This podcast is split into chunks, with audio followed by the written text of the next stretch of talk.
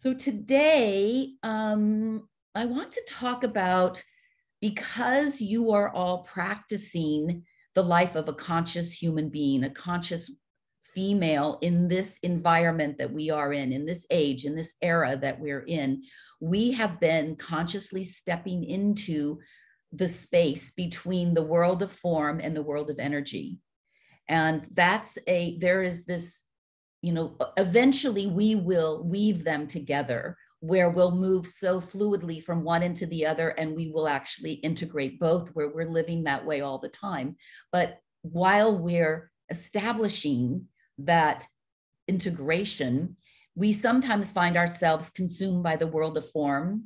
And then we set aside our discipline and our time to sit on the cushion or sit on the floor and have the world of our spirit, energy, our higher self as a separate experience. Um, Fern was sharing this morning, it was so beautiful. She was sharing how she has used and uses many of our micro practices and some of the talks that we've had to be the bridge for her so that when there are times when she's not just able to sit on the mat and do a practice that those she takes with her everywhere she goes that we can be in the grocery store line and be doing one of our micro practices. We don't have to be just in a sit on the mat, do your practice, that the integration of this form world and spirit world is our aim is to have that be constant everywhere we go.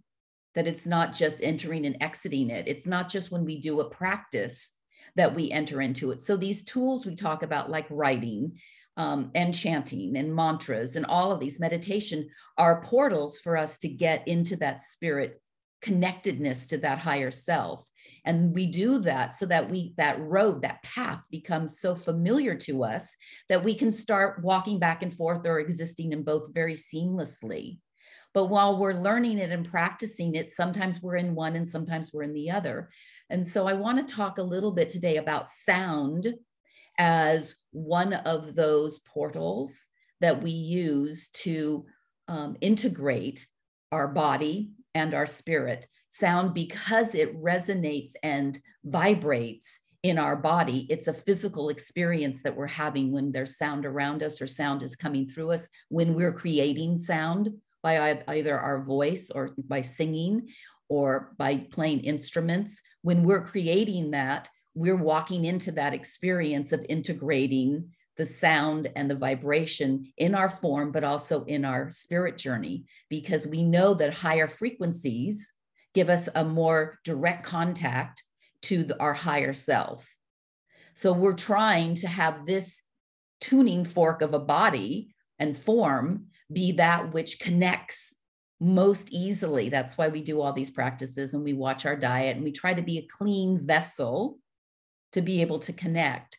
Um, so I want to talk a little bit. One of the things that I think is so interesting, we do, we have been chanting mantras, and many of you are familiar with the forms of yantras. We had a yantra, our Devi yantra at uh, Spirit House. So many of you have been in ceremony around yantras. But yantra is the physical form of the mantra, a mantra, which is creating an energy, and that energy and form is a yantra. So in our body, we are a manifestation of form, form that has come from sound. Sound is one of the primordial beginnings for the universe, for creation. Sound is the underlying, underlying essence and vibration that create that things are created, created out of. That's why we chant mantras to be in the creation process. So, what we want to do is to use any type of sound that we can to be a bridge to help us with that integration so that we can take it with us wherever we go. And it doesn't have to be bifurcated in our life in a practice or in our life that our life becomes that practice. So frequency of energy it resonates when we increase our frequency of our system of our body we connect with a deeper knowingness. So there's an intelligence that exists on several levels. There's an intellectual intelligence, there's a mind intelligence, there's a body intelligence where we intuitively know what we should not do with our bodies. And there's also an energetic intelligence.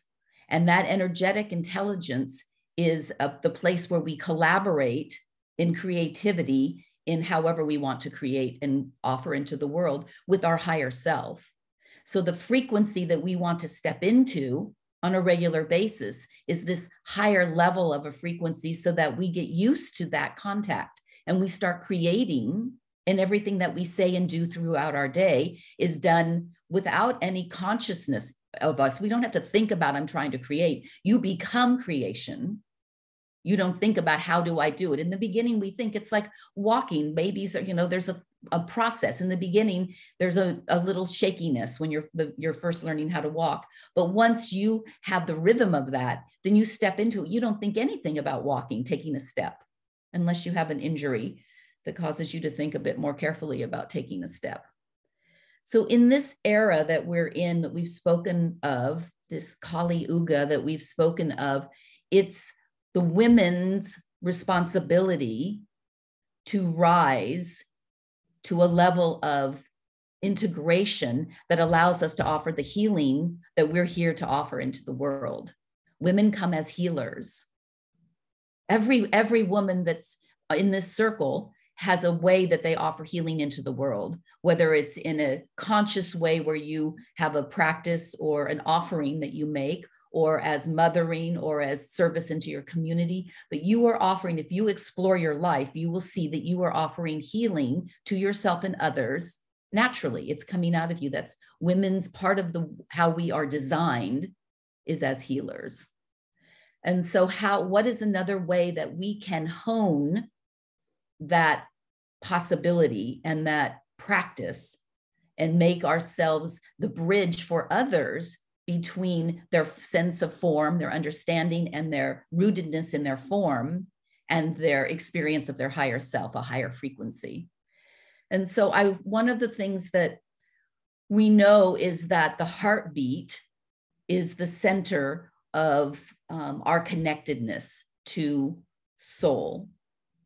And that when we can resonate with and practice with something with the heartbeat, there is a way that we get into a rhythm that connects us more easily to our higher self when we listen to that heartbeat. So, one of the powerful tools in that is drumming. And I want to talk a little bit about drumming because I would like for us to do some drumming on May 1st when we gather, because drumming is a well, drumming is a, has been a sacred tool throughout the ages. That you can go back thousands of years and you will see. Um, I've been reading a book. I was sharing it with one of you reading a book about women when women were the drummer, when women were drummers, I think is the name of the book by Layne Redmond, L A Y N E Redmond. And she talks about, she did a study of carvings and paintings that are on caves and temples and pyramids throughout the world from thousands and thousands of years ago. And women, the divine feminine shows up holding a drum across traditions, across ages, across geographical locations. Women have been carrying that heartbeat from the drum into sacred rituals and daily life for thousands of years. And that was true until we came to more of the patriarchal time of the church, when women stopped having that type of influence and participation. And this is something we have to reclaim. And it doesn't have to be done simply through a drum, but a drum is a really lovely way to, for us to calibrate ourselves with our heartbeat because of the resonance of it. And because a drum as an instrument, it's one thing to listen to music, it's another thing to create music. And most music when you create it, it takes a certain level of expertise and practice. A drum as a percussion instrument takes a lot, but just as a simple heartbeat is quite easy to utilize. So you don't have to go, you don't have to learn how to, you know, play a flute or play the piano or something that's going to take you a long time. A drum can be experienced by a novice and it can be experienced by a, a very trained person. And so I'd like for us to spend some time utilizing drums to connect with our heartbeat as this portal to and bridge between our body and form and our energetic higher self. Um, we have made drums together. Many of you have made drums with me, um, and perhaps we'll be able to do that again um, next year. It won't happen this year, given our timing and travel and whatnot, but next year. But in the meantime, I do have a lot of drums, and drums are readily available, and you can find all sorts of drums online. So it's something that you could add to your practice so that you can start resonating with and hearing and feeling and practicing with your heartbeat bonding with that piece of your form, which also takes you to the spirit. Really important. Um, drums are used in, have been used in shamanic circles. I don't know if um, Lisa is with us today or not, but she practices her drumming. She's not with us this morning. Her, all of her shamanic work happens through the drum. She takes you into shamans, take you into a trance, which allows you to, allows them to access different levels of the upper world, lower world, and our the world that the plane that we're on. So drums have been used in healing ways forever, forever, forever. So I'm going to just leave you with that, that we will, I have drums, we'll have drums, other instruments that you might want to bring on May 1st if you are able, anything, rattles, um, chimes, anything that makes sound, sound. We're trying to learn how to utilize sound as a practice, a little micro practice. So I'm going to leave us with that. And